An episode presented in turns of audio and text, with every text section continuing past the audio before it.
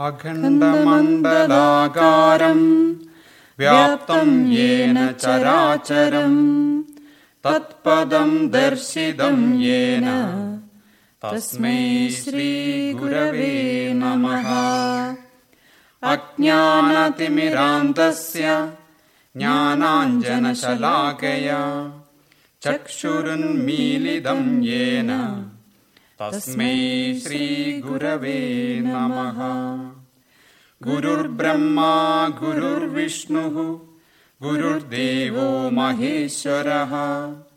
गुरुः साक्षात् परम् ब्रह्म।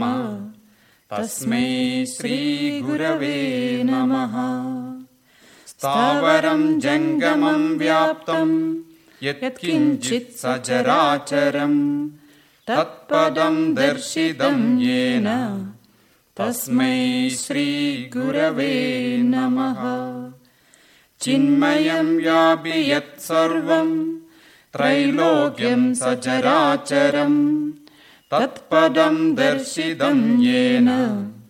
तस्मै श्रीगुरवे नमः। सर्वश्रुतिशिरोरत्न विराजितपदाम्बुजः। वेदान्ताम्बुजसूर्यो यः तस्मै श्रीगुरवे नमः। चैतन्यशाश्वतशान्त व्योमातीतो निरञ्जनः। बिन्दुनादकलातीतः। तस्मै श्रीगुरवे नमः ज्ञानशक्तिसमारूढः तत्त्वमाला विभूषितः भुक्तिमुक्तिप्रदाता च। तस्मै श्रीगुरवे नमः। अनेकजन्म सम्प्राप्त कर्मबन्धविदाहिने आत्मज्ञानप्रदानेन। तस्मै श्रीगुरवे नमः शोषणम् भव सिन्धोश्च ज्ञापनम् सारसम्पदः। गुरोपादोदकम् सम्यक् तस्मै श्रीगुरवे नमः।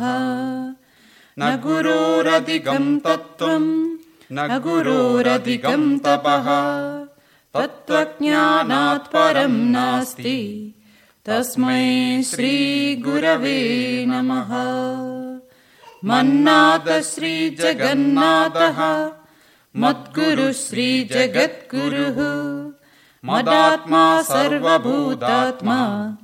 तस्मै श्रीगुरवे नमः। गुरुरादिरनादिश्च गुरुः गुरो परतरम् नास्ति तस्मै श्रीगुरवे नमः